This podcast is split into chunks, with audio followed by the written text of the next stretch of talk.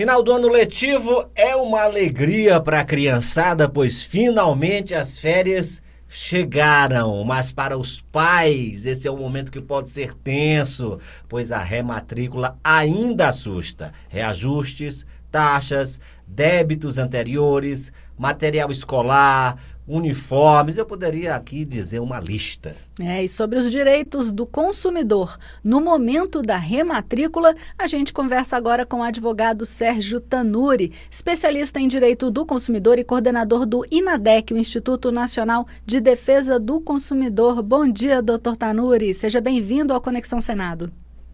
Bom dia, Raquel. Bom dia, Gisiel.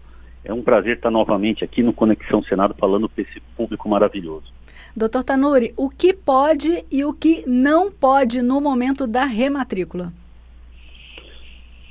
Olha, o fim do ano está chegando e as escolas particulares, elas iniciam uma verdadeira corrida para a renovação de matrículas.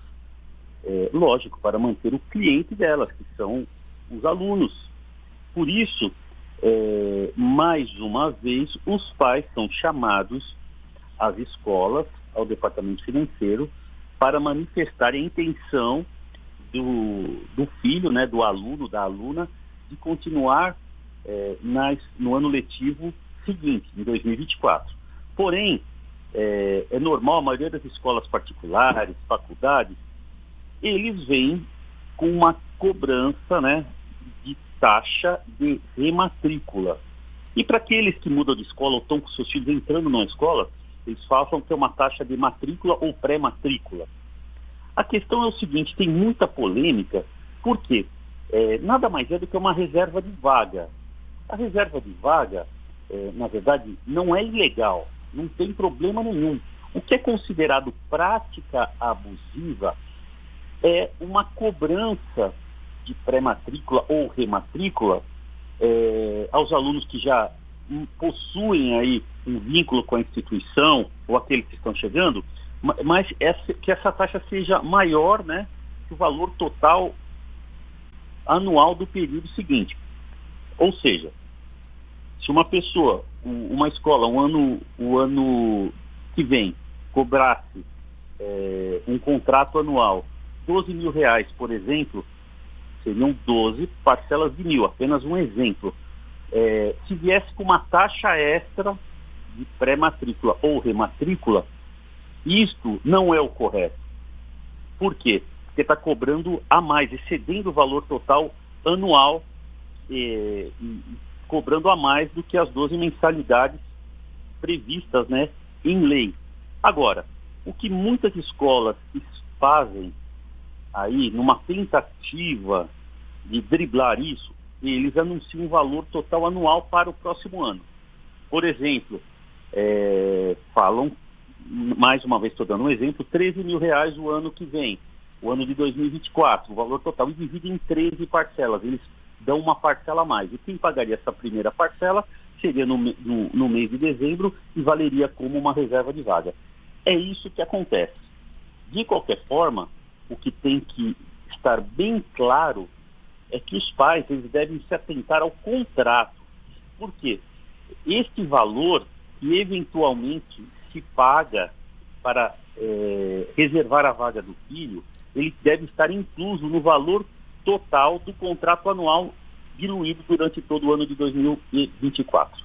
Então tem que ler o contrato, né, doutor Sérgio? Porque o que está no contrato é exatamente o que vai reger a relação aí do pai é, do aluno com a escola. E muita gente, às vezes, passa direto, não lê, acha difícil, acha complicado, mas, por exemplo, uma informação dessa, ela tem que estar no contrato e você precisa saber. Agora, é, doutor, com relação à questão de pessoas que desistem da matrícula, o aluno fez a, a, matrícula, mas aí desistiu da matrícula antes do início das aulas. Eles podem pedir esse valor total de volta?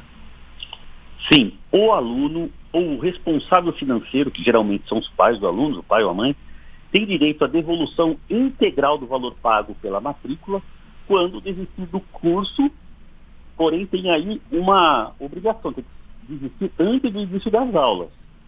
Então, é, o aluno ou o responsável financeiro, ele pode pedir aí a devolução integral daquilo que foi pago, né, a título de matrícula, é, porém, antes do início das aulas, porque aí a escola poderá preencher a vaga com outro aluno.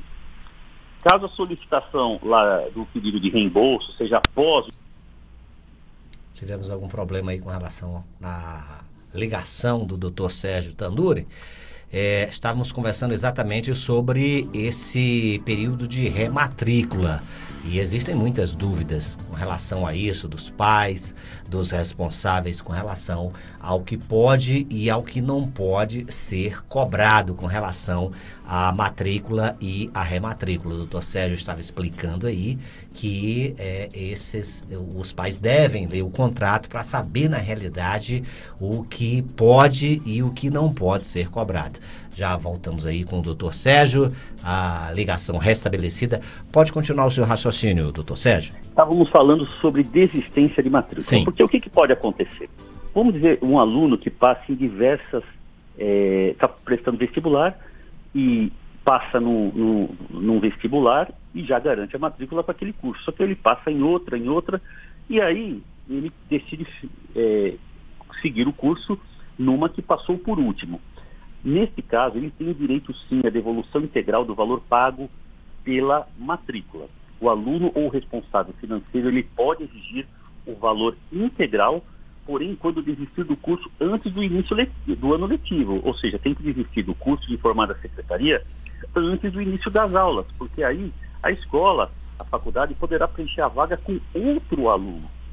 Ah, mas se a solicitação da devolução aconteceu em janeiro, por exemplo, aí no caso, a solicitação de devolução, após o início das aulas, tem que ser negociada, porque a instituição ela poderá reter, a título de despesas administrativas, um valor razoável para custear as despesas internas, administrativas, né? E, e sempre deve, com recibo e, e previamente informado do contrato. Uhum. Doutor Tanuri, agora um ponto bem importante. A escola pode negar a matrícula de aluno com deficiência ou mesmo cobrar taxa extra para isso? Isso é regulamentado em lei, essa questão? De forma nenhuma pode acontecer isso. Isso é discriminatório. Isso não pode acontecer em momento algum. Não pode é, haver uma recusa por este motivo. É, qualquer tipo de casos especiais tem que ser totalmente conversado e expresso vai falar, existem casos e casos.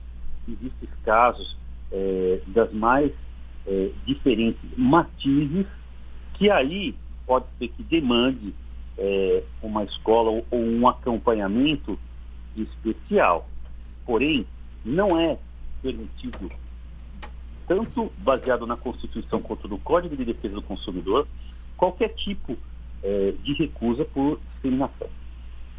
Doutor Sérgio, uma outra questão é de pais que tiveram dificuldades no ano letivo em honrar com as prestações aí da faculdade ou do colégio e aí precisam fazer a matrícula para o ano seguinte. Para fazer essa matrícula, ele vai ter que negociar com a escola e deixar tudo certo as pendências financeiras do ano é, que ele não pagou, é isso?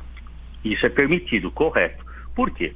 Vamos dizer que começou o ano de 2023, o pai tinha um emprego, uma carreira sólida, e aí, por meio do ano, ele perdeu o emprego e deixou de quitar algumas mensalidades.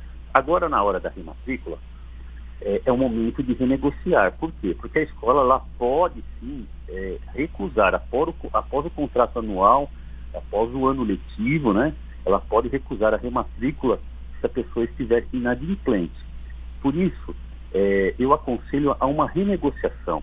A pessoa, o pai, o responsável financeiro, o aluno, compareça à secretaria da escola, da instituição, do estabelecimento de ensino e renegocie o, o que está em aberto do ano, do ano atual e aí sim, uma vez renegociando, ainda que seja parcelado, se não um acordo de parcelamento, pode, já não é mais considerado inadimplente, porque espera-se que ele vai cumprir o acordo.